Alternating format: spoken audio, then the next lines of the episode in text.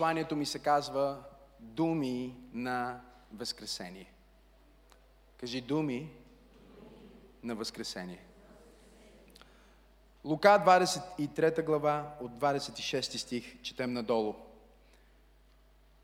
А когато го поведоха, хванаха някой си Симон Киринеец, който идваше от Нива, и сложиха върху него кръста, за да го носи след Исус. Следваше го и голямо множество, народ и жени, които плачеха и ридаеха за него. Исус се обърна към тях и рече, дъщери Ерусалимски, не плачете за мен, а плачете за себе си и за децата си. Понеже наближават дни, когато ще се каже, блазе на бездетните и на отробата не родила и на гърди не кърмили. Тогава ще започнат да казват на планините, паднете върху нас и на хълмовете затрупайте ни. Защото ако това правят с зеленото дърво, как ще постъпят с сухото? Водиха и двама злодеи, за да бъдат погубени с него. И когато отидоха на мястото, наречено Лобно, там разпънаха него и злодеите. Единият от дясно, а другият от ляво. Тогава Исус рече, Отче, прости им, те не знаят какво правят. И те хвърлиха жреби, за да разделят дрехите му. Небесни Татко, благодарим Ти толкова много за привилегията отново да разгърнем страниците на Твоето Слово и да получим най-висшата форма на благословение, откровение за Твоята същност. Моля се Твоето Слово да излезе като чук и като меч. Като чук, който разбива скали, като меч, който разсича всичко нечисто. Нека Словото ти да бъде като огън, както гори в костите ми, да гори в сърцата на всеки един от слушателите и да донесе съвършеното освещение и чистота, без която никой не би могъл да види Бога. Помъжи ума ми, мисли през ума ми, говори през устата ми и нека само това, което Исус Христос иска казано, да бъде казано и нека само това, което Исус Христос иска извършено, да бъде извършено в тази служба. Святи душа, аз те моля буквално да потопиш това място с Твоята слава и точно сега вземам власт над всеки друг дух и всяко нещо, което би се изправило срещу познаването на Господ Исус Христос. И точно сега аз разчупвам в името на Исус. Всяко разсейване, всяка лъжа и всяка крепост, която се издига високо против познаването на Господа. Святи душа, аз те моля точно сега да помажеш умовете на хората, които слушат това слово и да им дадеш дух на мъдрост и откровение – за да могат от опит да познаят дълбочината и височината и широчината на всичко, което имаме в Исус Христос. И ние обещаваме да дадем на Него цялата слава. В Неговото чудесно, велико, свръхестествено, прекрасно име се молим и заедно казваме Амин. Думи на Възкресение. Господ Исус Христос е живял на тази земя над 33 години. Три години и половина от тях той е прекарал в публично служение, проповядвайки благовестието на царството, проповядвайки любов, проповядвайки милост, проповядвайки спасение. Той изцелява болните, храни гладните, грижи се за онези, които са изпаднали в нужда – само преди няколко дни Христос е влезнал в Ерусалим тържествено. Той е влезнал и цялата тълпа е казвала Осана, Осана. Но както тълпите имат тенденция днес, тълпите са имали тенденция и тогава много бързо да се променя общественото мнение. Много бързо от пророк да гледат на някой като на шарлатанин. Много бързо от почетен служител да наричат някой лицемер. Много бързо тълпите могат да обърнат своето мнение с правилните манипулации, с натискайки правилните копчета на властта, може много лесно същата тълпа, която казва Осана, изведнъж да вика разпни го. Тази тълпа вика толкова силно, че влияе на съвестта на Пилат. Пилат, който не иска да убие Христос, защото вижда, че е невинен, вижда, че е чист, вижда, че е свят, вижда, че на никой не би навредил и сигурно в очите на Спасителя вижда тази любов, която казва дори и на него, като римлянин, като враг на Израил, ти също си обичан. И сега те са се събрали, тълпата се е събрала, Пилат се е възпроизнесъл заради страх от това, което ще загуби, заради страх от това, което тълпата казва. Той позволява на тълпата да диктува и да говори по-силно от неговата интуиция. И това не е в моята проповед тази вечер, но нека да отворя една малка скоба за теб като християнин и да ти кажа, никога не позволявай на тълпата да диктува на твоята интуиция това, което е правилно и неправилно. Никога не позволявай на общественото мнение да бъде твоето отношение. Никога не позволявай на популярните вярвания да бъдат това, което ти следваш и това, в което си убеден. Ние не се движим по движението на тълпата. Ние не се движим по популярните вярвания. Ние не се движим с най-модерната доктрина или най-съвременната философия или източна глупост, която е стигнала и до нашата земя. Ние се движим с Исус Христос.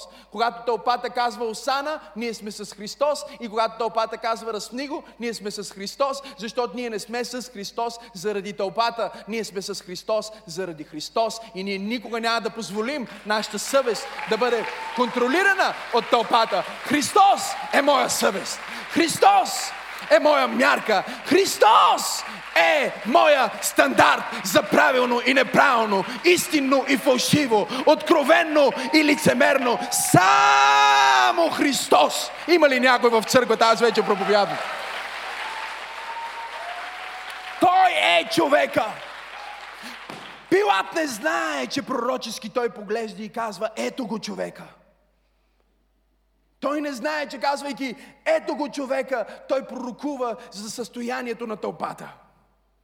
И докато Христос е най-окаяния и най-пребития и най-разкъсания и най-обидения и най-оплювания в този миг, когато Пилат казва, ето го човека, той посочва към нашето състояние. Той посочва към твоето състояние. Той посочва към състоянието на целия свят, точно както в този ден на Голгота Христос бе поставен между двама грешника. Днес Христос е между два вида грешници. Днес във всяка църква, на всяка улица, във всеки мол, навсякъде, където има хора, има два вида грешници. Не се лъжете, че единия не е грешен и не заслужава смърт. И двамата заслужаваха смърт. И двамата заслужаваха разпятие. Имаше само един на тези три кръста, който не заслужаваше смърт и разпятие. И когато единия престъпник го хули, другия престъпник каза, Господи, спомни си за мен, когато влезнеш в Твоето царство. Защото ние днес като грешници имаме право да приемем или да отхвърлим. Да повярваме или да се подиграем. Да поругаем или да възхвалим думите на Спасителя. И от кръста, закован, където го намираме, в първите мигове на неговото разпъване, вместо да овка и да пъшка, Христос започва да говори. И той казва седем неща. Той казва тези седем думи на възкресение. Първото от което е Отче, прости им. Те не знаят какво правят. Първите думи на Възкресение, които Исус Христос казва, са думи на прошка. Кажи думи на прошка. Той казва, отче, прости им, те не знаят какво правят. Невинния, който би трябвало да казва, не, аз не трябва да бъда разпънат. Невинния, който може би би следвало да се защити и да се оправдае. Не се опитва да се оправдае, не се опитва да се защити. Библията казва, като агне водено на клане, не издаде звук. И там от кръста Христос не се оплаква, а говори и не говори какви да е думи. А Исус Христос говори думи на Възкресение. Тези думи на Възкресение, които днес аз ви проповядвам, брати и сестри, са седем неща, които Исус каза, които до ден днешен са най-истинните, най-важните, най-откровенните и най-реалните думи, които можем да чуем като хора. Без значение каква е твоята история и какво е твоето бъдеще, ти ще се намериш тази вечер в едно от тези седем неща, които Христос каза. Първото, което Той каза е, Отче, прости им, те не знаят какво правят, кажи думи на прошка. Христос Исус и днес поглежда към грешниците, поглежда към тези, които го пробождат, поглежда към тези, които го плюят, поглежда към тези, които го съдят, към тези, които се противят на Неговата църква, на Неговото действие и на движението на Светия Дух. И Христос не ги осъжда, Той не ги оплюва, Христос ги поглежда и казва прошка. И без значение колко си грешен ти, тук тази вечер Христос Исус казва прошка. Няма никакво значение какво друг ще каже. Няма никакво значение какво обществото мисли, няма никакво значение какво вестниците принтят, какво казва Фейсбука, Инстаграма или която и да е друга социална мрежа, няма значение какво мислят журналистите, няма значение това, което пропагандира телевизията. Не, не, не. Най-високата точка е точката, от която Христос говори. Това е точката на хълма в Израил. Хълма Голгота, където Спасителя бе разпънат, е най-високата точка на цялата земя. Това е най-важният връх. Това е най-важното място. Оттам са казани най-важните думи. Там не стои знаме, заковано на някоя нация или империя. Там не стои името на някой, който я е изкачил. Там не стои името на някой друг герой. Там стои само един празен кръст. Аз се опитвам да проповядвам в църква пробуждане. Там стои един кръст, който все още проповядва и този кръст проповядва на теб тази вечер. И ти казва първо думи на прошка. Ще приемеш ли тази прошка, която Христос ти дава? Това е разликата между единия и другия грешник. Разликата не е в греховете им. Библията дори не се опитва да ни опише миналото им. Библията просто казва, че единия погледна Христос и каза, спомни си за мен. И Исус каза вторите думи след думите на прошка. Исус Христос го погледна и му каза, истина ти казвам, днес ще бъдеш с мен в рая. Вторите думи, които Господ Исус Христос изговори от най-високата точка на земята, Голготския кръст, са думи на спасение. Той каза, ти повярва в мен, ти прие моята прошка и затова аз ти казвам, днес ти ще бъдеш с мен в рая. О, аз обичам този Исус, който използва тези думи днес, сега, в момента. Има много проповедници, които проповядват утре. Утре идва Небесното царство, утре идва грабването, алелуя. Все го отлагат за някакво бъдеще време. Брати и сестри, не е бъдеще време, а е сегашно време. Днес е спасителен ден. Исус днес ти казва, днес ти можеш да бъдеш с мен в рая. Ти си казваш, как ще бъда в рая? Трябва да умра, за да бъда в рая. Не, не, не, не, не. Ако ти приемеш Христос, точно както този грешник, ако ти приемеш Неговата прошка, днес ти ще бъдеш с Христос в рая. Не рая на небето, а рая в твоето сърце. Той каза, аз ще дойда и ще живея в твоето сърце. Кажи думи на спасение. Той каза, днес ще бъдеш с мен в рая. О, халелуя! Аз си мисля, че имам нужда, а, имам нужда от няколко човека в църква пробуждане, които казват, Боже, аз вече съм в рая. Аз съм в рая. Аз живея в рая. По-точно рая живее в мен, Исус живее в мен, спасението е вътре в мен. Днес ти ще бъдеш с мен. В рая. О, хората преследват рая. Те търсят вечен живот, те търсят да не устаряват, ползват всякакви серови, спринцовки, филари, за да може би да, да, да оживеят малко по-дълго, да, да запазят красотата си, да стигнат до някакъв рай, да си създадат живот като в Едемската градина. Чуй много внимателно, ако си тук тази вечер. Нямаш нужда от филари и нямаш нужда да се опитваш да си създадеш отвън живот като в Едемската градина. Ако отвътре ти просто приемеш тази прошка, която Исус ти предлага безплатно, рая ще дойде да живее вътре в теб. Душата ти ще се превърне в Едемската градина и Христос Исус ще бъде дървото на живота вътре в теб, от което ще можеш да ядеш всеки ден и да не огладняваш. Всеки ден да пиеш от извора на Неговата жива вода. Не някъде извън, а вътре в теб. Казва с радост, въдете живот от кладенците на спасението. Кажи думи на спасение. Третите думи, които Господ Исус Христос каза, са изумителни – защото докато спасява света и прави най-великия подвиг в историята на човечеството, разкъсан, тялото му е като рана, толкова наранен, че учениците му не искаха да го гледат. всеки път, когато прожектираме страстите Христови, има 10 поне човека, които стават и си тръгват. Знаете ли кога?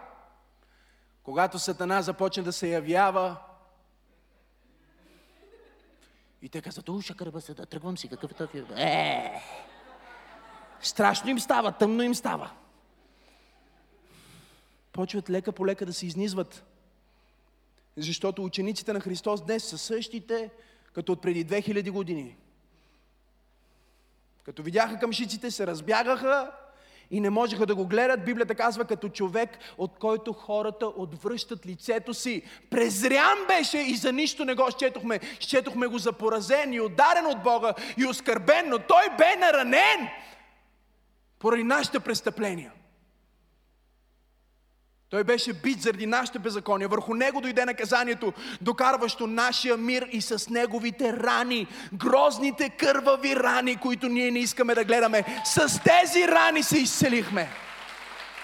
О, ако ръкопляскаш, ръкопляскай, като че вярваш в Спасителя.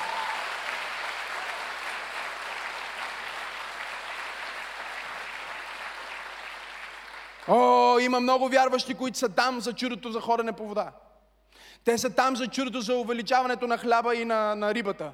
Те са там за чудото на слепите, които проглеждат. Те са там за чудото на глухите, които прочуват. Те са там за чудото, когато куция започне да върви. Но те не са там за чудото на раните, които са начина за изцеление на народите.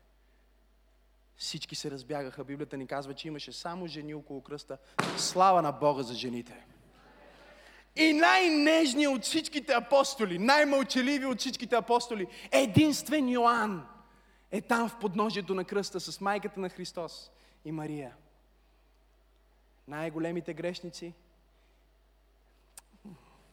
Това е проповед за друга неделя, но може би ще го кажа тази неделя, защото го чувствам.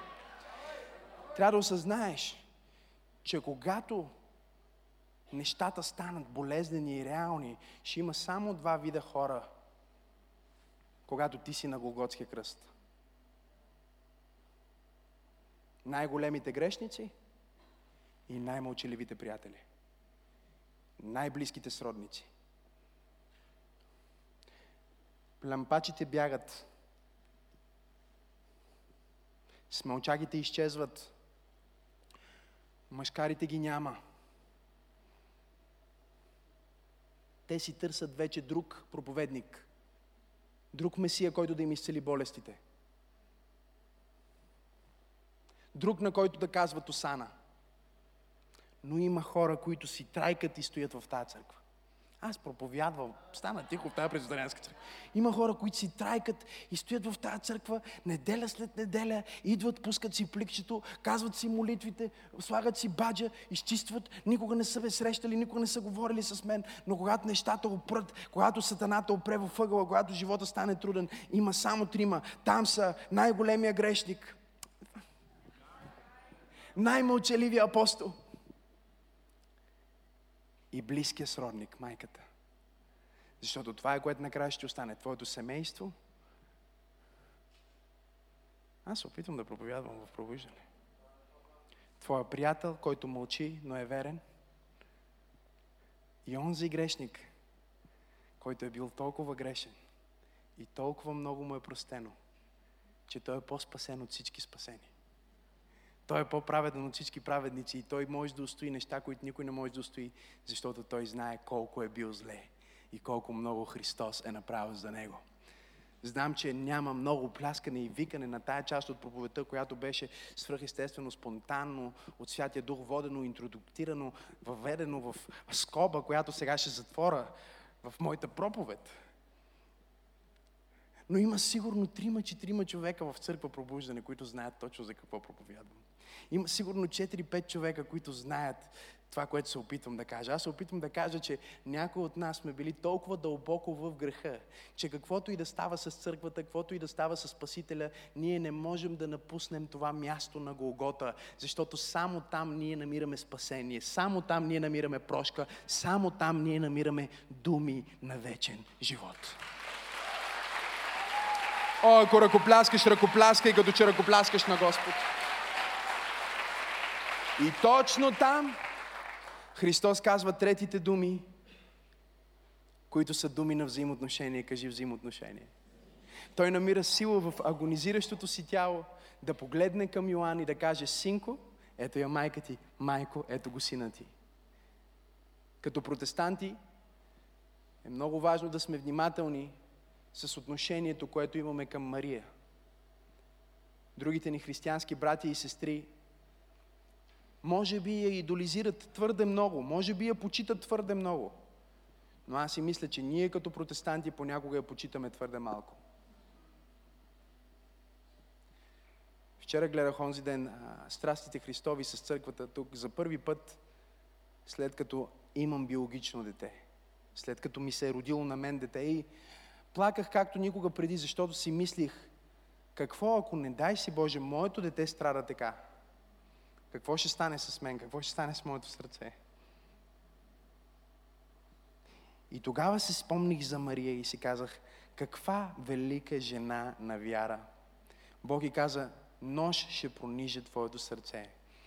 Най-скъпото ти нещо, ще го видиш как страда, ще стоиш там на кръста, ще виждаш как Бог, който ти знаеш, че е Бог, който е роден, въплатен от теб като девица, ще го видиш как умира за грешниците. Онзи, който никога не си видяла да върши грях, ще го видиш обвинен във всеки грях, за да спаси и да изкупи дори и твоя грях. И Мария е там. И погледнете го колко е съвършен нашия Христос. Той говори думи на Възкресение и той казва, от кръста той говори за взаимоотношения. От кръста той говори за взаимоотношения. И той казва седем неща. Има една хубава книга, Бог вдъхновена е сигурно седем решения също. Защото Бог като се движи, се движи по седем и по три. Не знам дали има хора в църквата. И в тази книга има глава за взаимоотношения, но никога не бях се замислил. За това, че Господ Исус Христос погледна от кръста и говори за взаимоотношения от кръста. Знаеш ли какво означава това? Кажи думи на взаимоотношения. Означава, че Господ Исус Христос го е грижа не само за прошката да я получиш, не само за спасението да го имаш, но го е грижа за твоите взаимоотношения. Грижа го е за теб и твоята дъщеря. Грижа го е за теб и твоя съпруг. Вие да сте заедно. Но забележете къде бяха установени тези взаимоотношения и къде бяха благословени тези взаимоотношения. Имаме Йоанн от едната страна и имаме Мария от другата страна. Имаме Христос на кръста, най-високо между тях поставен. И сега чрез кръста те влизат в божествени взаимоотношения. Най-добрите взаимоотношения, ако искаш семейството ти да се изцели, взаимоотношението с детето ти да се изцели, взаимоотношението с роднини или приятели да дойде до място на възкресение. Най-добрият начин е да застанете пред кръста, ти и другата страна, и да позволите на кръста на Исус Христос да бъде центъра на всяко взаимоотношение, да бъде основата на всяко приятелство. О, търсиш ли истински приятели, ще ги намериш близо до кръста. Аз се опитвам да проповядвам. Търсиш ли верни хора, ще ги намериш в службата, ще ги намериш в екипа, ще ги намериш в подножието на кръста. Оттам Христос поглежда и казва думи на взаимоотношение. Кажи думи на взаимоотношение. След това Господ Исус Христос говори отново за четвърти път в Матей 27 глава. 46 стих казва, че около 9 час Исус извика с силен глас. Откъде намери тази сила в цялата агония и болка, през която минава, да извика с силен глас? Той каза, или, или, лама савахтани. И от цялото ми послание тази вечер, това е най-трудната част, най-сложната част, най-неразбираемата част, най-богословски предизвикателната част, защото до ден днешен ние не можем да обясним точно какво значи това. Като християни ние разбираме, че ние вярваме в един Бог, в три лица. Ние вярваме в Бог Отец, кажи Отец. Сина, кажи Сина. Светия Дух, кажи Светия Дух. Още в първия стих на Библията в Битие се казва, че в началото Бог, Елохим, Елохим е първото звание, с което той решава да се представи, защото самата дума Елохим означава не Бог, а богове. Но същевременно той казва Бог, за да разбереш, че той е един Бог. И използва думата Елохим, което свършва на им множествено число, за да разбереш, че той е Бог в три лица. Казва в началото Бог, кажи Отец, създаде небесата и земята, а земята стана пуста и неустроена, и тъмнина покриваше бездната, но Божия дух се носише над водите, кажи Святия Дух. И Бог каза да бъде светлина. Кажи Исус. Йоанн Евангелиста казва, това е светлината, която свети света, това е Словото, което стана плът, Божия син Исус Христос. Още в първите стихове на битие ние имаме Бог, кажи Отец. Имаме Духа, който се движи, кажи Святия Дух. Имаме Словото, което излиза, кажи Исус.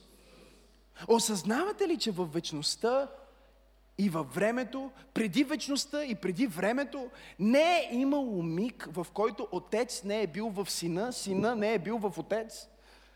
Не е имало нито един момент, в който Светия Дух не е бил с Отец и в който Отец не е бил с Сина и в който Сина не е бил с Духа. Не е имало миг, в който това триединство на любовта е било по какъвто и да е начин разделено или възпрепятствано. Апостол Павел ни казва, не позволявайте никой да ви заблуждава и да ви казва, че Христос не е Бог, защото в Него обитава пълнотата на Божеството. Отец, Сина, Светия Дух се движат в едно човешко тяло за 33 години. Преди да се роди, той не е бил далеч от татко. Във времето не е бил далеч от татко. Във вечността не е бил далеч от татко. Но сега на Голготския кръст той поглежда към небето и вика четвъртите думи на Господ Исус Христос, които са думи на изоставяне. Кажи изоставяне. Той казва или, или, лама са вахтани, татко мой, татко мой, защо си ме оставил? Един ден, докато се молих, казах, Боже, разбирам всички други думи, които казваш, но защо трябваше да слагаш тези думи на изоставяне тук? И Святия Дух ми проговори и каза, защото трябваше да кажа, татко, защо си ме оставил? За да всеки християнин да знае и апостола да може да напише, че Той е Бог, който никога няма теб да те остави и никога няма да те забрави. Той никога няма да те остави и никога няма да те забрави. О, ако му даваш слава, дай му слава, като че наистина вярваш.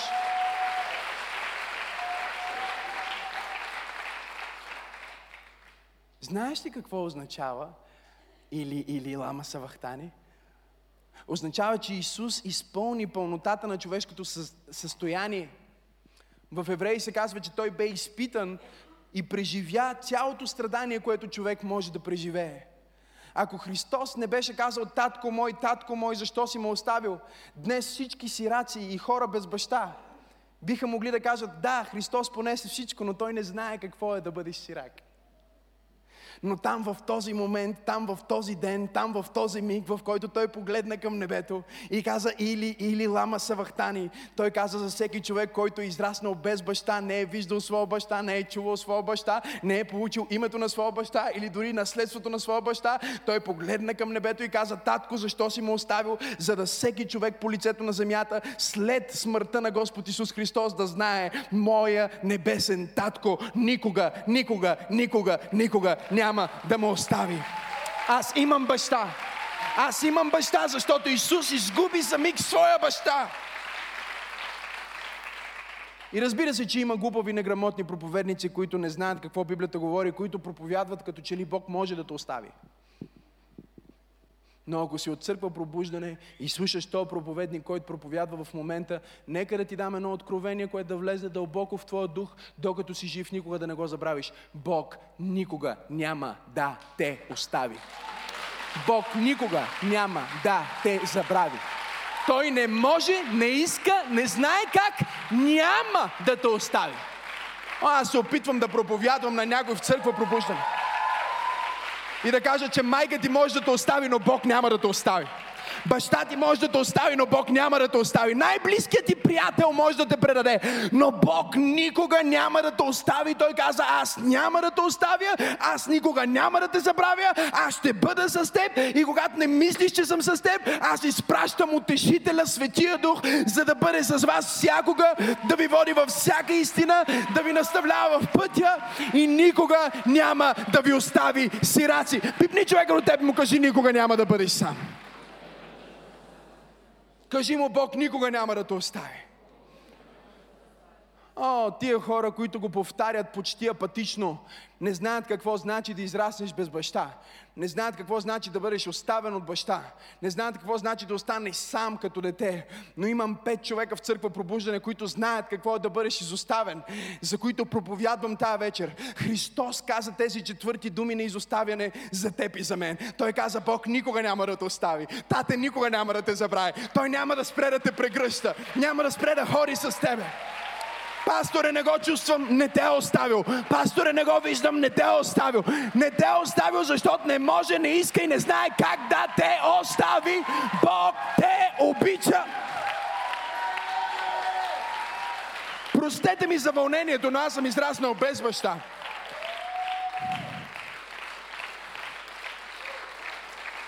Простете ми за вълнението, но аз съм бил самостоятелен от 15 годишен. Простете ми за вълнението, но аз не съм имал някой мен да ме заведе до алтара, но нека ви кажа, татко винаги е бил с мен. Той никога няма да те забрави. Никога няма да те остави. Той е най-добрия баща. Той е най-верният баща. И той остави Исус за теб. Кажи думи на изоставяне. След като каза това, Господ Исус Христос отново говори в Йоан 19 глава, 26 стих където се казва, след това Исус, като знаеше, че всичко вече е свършило, да да се изпълни сбъднатото в писанията, каза, жаден съм. Жаден съм. Тези думи жаден съм не са думи просто на естествената жажда. Това е тази пълна бедност, която Христос преживя.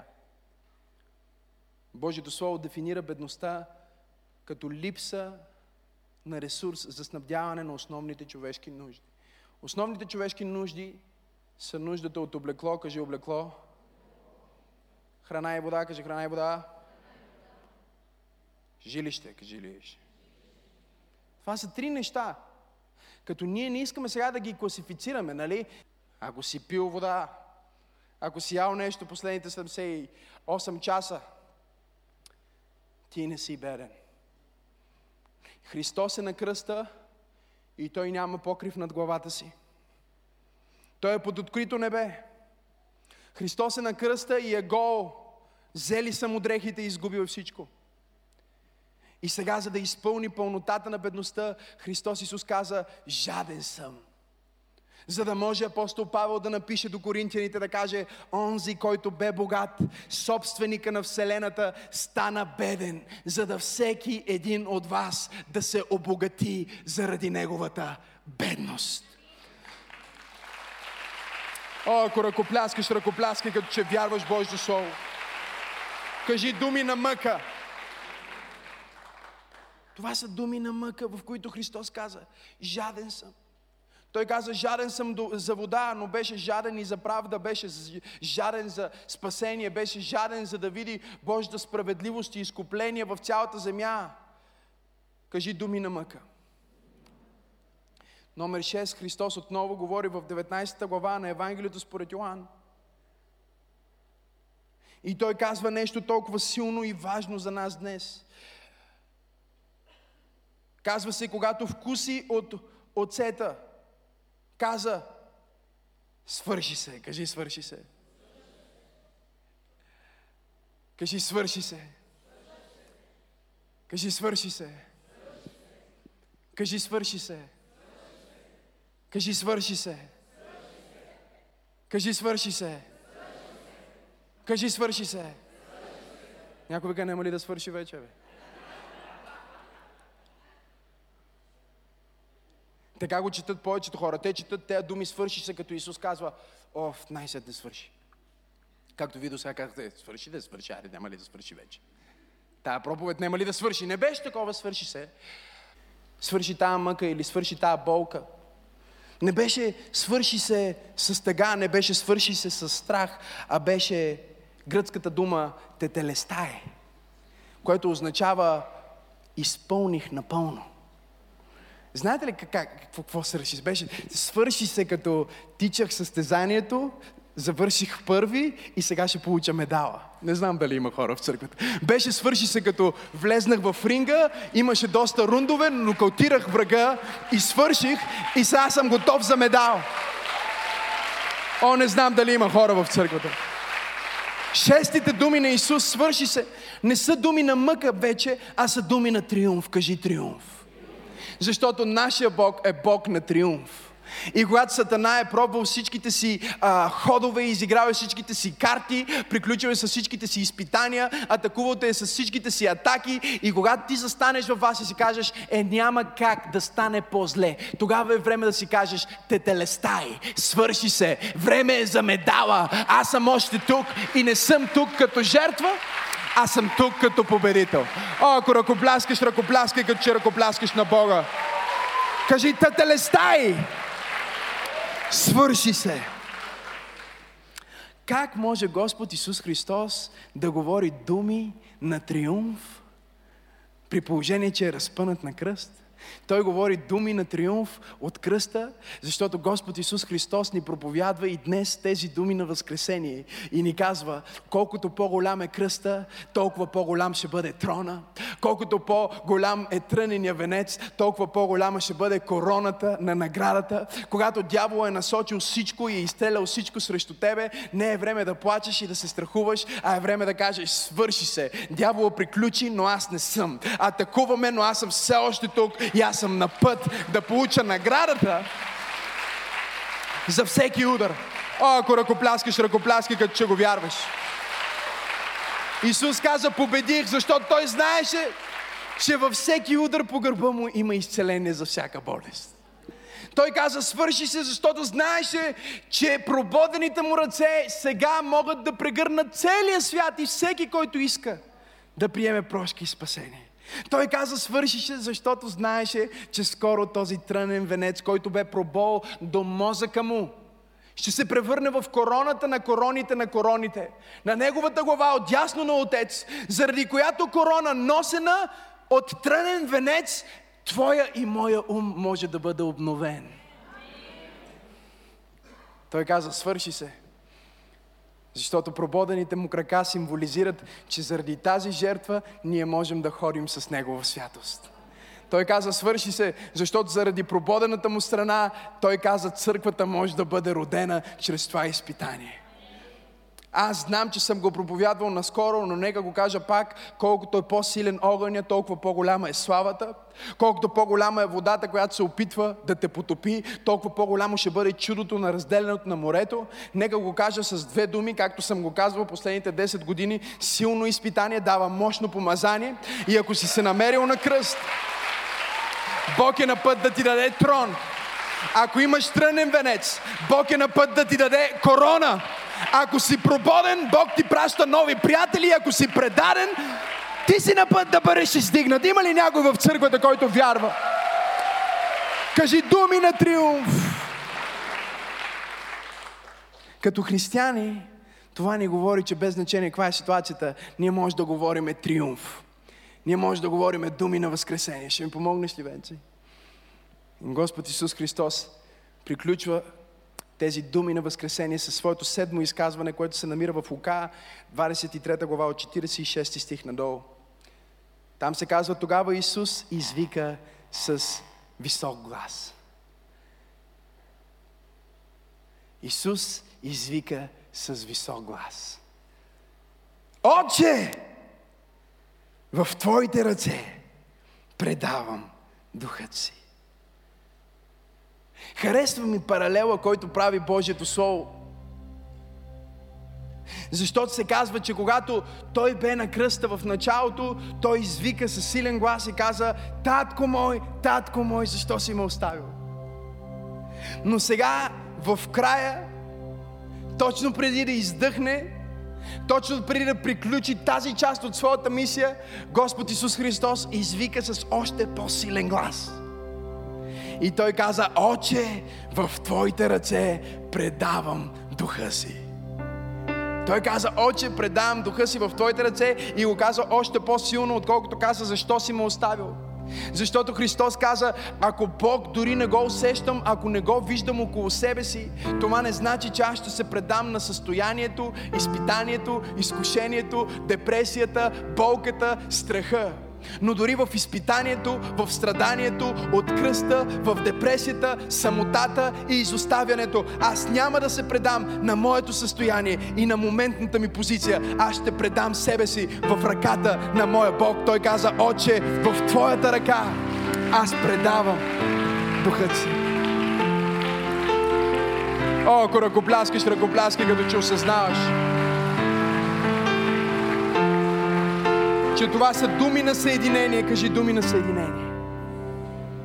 Това беше пророчеството на Исус, че може няколко часа да съм в ада, може дори цял ден да съм в ада, може два дни да съм в ада или три дни да съм в ада, но ще дойде момент, рано или късно, в който този дух, който аз съм предал на Бог, ще бъде изваден от ада. Аз няма да остана в ада и няма да остана в гроба и няма да остана мъртъв. Аз ще възкръсна от мъртвите, защото не съм предал духа си в ръцете на света. Аз съм предал духа си в ръцете на моя Отец. Кажи думи на съединение. О, тези думи на съединение ни напомнят на нас като християни днес, че това на кой се предаваш е по-важно от положението, в което се намираш. Твоето предаване е по-силно от твоето положение. Ще го кажа пак. Твоето предаване е по-силно от твоето положение. Може би се чувстваш прикован, може би се чувстваш изоставен, може би се чувстваш отхвърлен. Няма никакво значение какво е твоето положение. Може би си прав. Може би наистина е така, както го чувстваш. Но няма никакво значение какво е твоето положение. Има нещо по-важно от твоето положение. И това е твоето предаване. На кой се предаваш? Предаваш ли се на твоето положение? Предаваш ли се на твоето изпитание? Предаваш ли се на твоето временно страдание? Или казваш, Господи, това е моето положение, това е моята трудност, но ето какво решавам аз. Аз решавам да не се предам на това. Аз решавам да се предам в Твоите ръце. Отче, в Твоите ръце предавам духа си. О, ако ръкопляскаш, ръкопляскай. Ако му даваш слава, дай му слава. Виждате ли? Исус не може да остане в гроба, защото още преди да бъде вкаран в гроба, още преди да намерят най-големия камък, за да го затворят, още преди свещеника Каяфа да отиде при Пилат и да го помоли да сложат най-мощната охрана, за да не би учениците да откраднат тялото и така да кажат, че е възкръснал. Още преди да сложат там армията, която да пази гроба, още преди Исус да е запечатан в гроба, още преди да е обвит в плащеница и свален от кръста, още преди да отиде в ада, той е казал, Отче, в Твоите ръце предавам духа си. Аз не съм се предал на кръста, не съм се предал на гроба, не съм се предал на ада, не съм се предал на изпитанието, не съм се предал на греха. И понеже той каза, предавам се на Тебе, неговите думи на предаване се превърнаха в пророчество на съединение, в което Бог каза на третия ден, Той каза, че е в моята ръка Неговия дух и затова сега, святи душе, ще влезнеш там, където никога преди не си влизал и ще изпълниш пророчеството, написано от Давид, че дори ако се намирам в Шеол, ти пак ще протегнеш ръката си, за да ме спасиш. Не е важно през какво минаваш. Ти си на път да възкръснеш, ако се предадеш на Спасителя Исус възкръсна. Христос възкръсна. Христос възкръсна. О, дай му слава, като че наистина.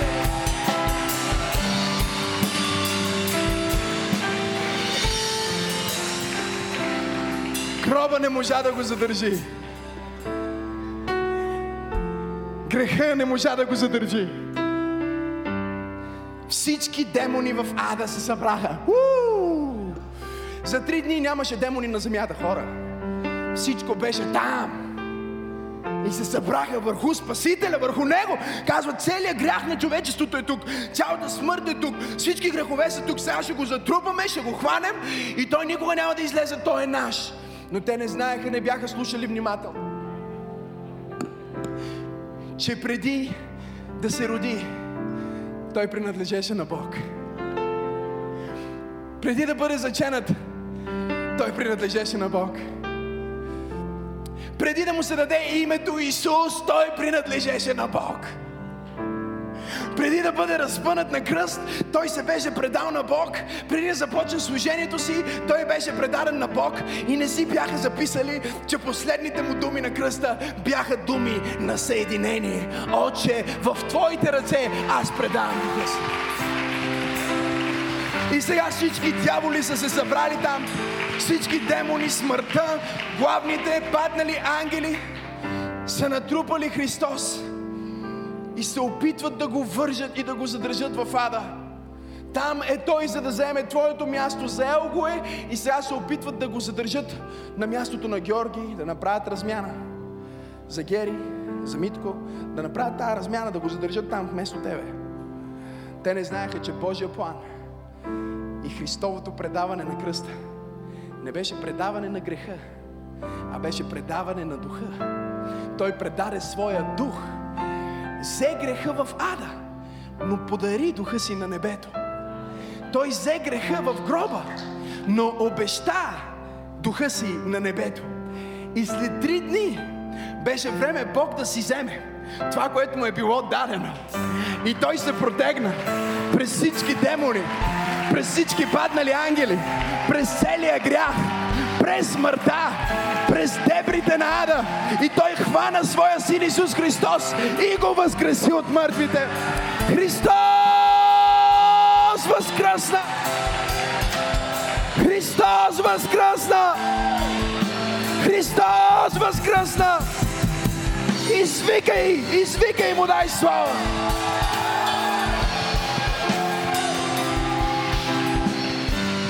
Кажи думи на прошка. Ако го приемеш, ако приемеш тези думи на прошка номер едно, вторите думи са думи на спасение. Кажи думи на спасение. В началото на проповедта казах, че целият ти живот ще бъде покрит от тези думи. След като приемеш това спасение, третите му думи са думи на взаимоотношение. Кажи думи на взаимоотношение. Той ти предлага взаимоотношения с Него и ти предлага истински взаимоотношения с хората. Той не може да те остави, но ти можеш да го оставиш. И когато го оставиш и се отдалечиш ти от Него, защото Той не се отдалечава от тебе, ти ще се почувстваш изоставен. Кажи думи на изоставяне. И когато се почувстваш изоставен, не защото татко те е изоставил, а защото ти си оставил Него, ти си спрял да идваш на църква. Той не е спрял да идва. Три години и половина. Той е тук преди нас. Е, Но ако теб те няма, ти можеш да се почувстваш изоставен, защото си се отдалечил от Него. И когато ти си чувстваш изоставен, ще кажеш петите думи, които са думи на мъка. Защото винаги идва мъка, когато си далеч от Бог. Но Библията ни казва, че мъката по Бога води до покаяние. И когато от твоето покаяние ти се покаеш, ти си на път отново да изречеш думи на триумф.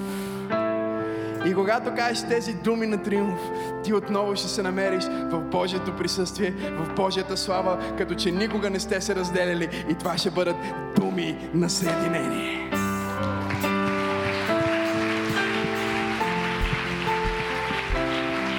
Кажи думи на възкресение. Кажи думи на прошка. Кажи думи на спасение. Думи на взаимоотношение. Думи на изоставяне. Думи на мъка. Думи на триумф. Думи на съединение. Вау! Христос възкръсна. Христос възкръсна. Христос възкръсна. Благодарим ви, че гледахте това излъчване и че се присъединявате всяка неделя на живо. Ако искате да гледате повече от нашите видеа, абонирайте се за нашия канал. А пък ако това видео ви е докоснало и ви е харесало, споделете го с вашите приятели. Ако искате да се включите в това, което ние правим, може да дарите, като натиснете бутона Дари. Бъдете благословени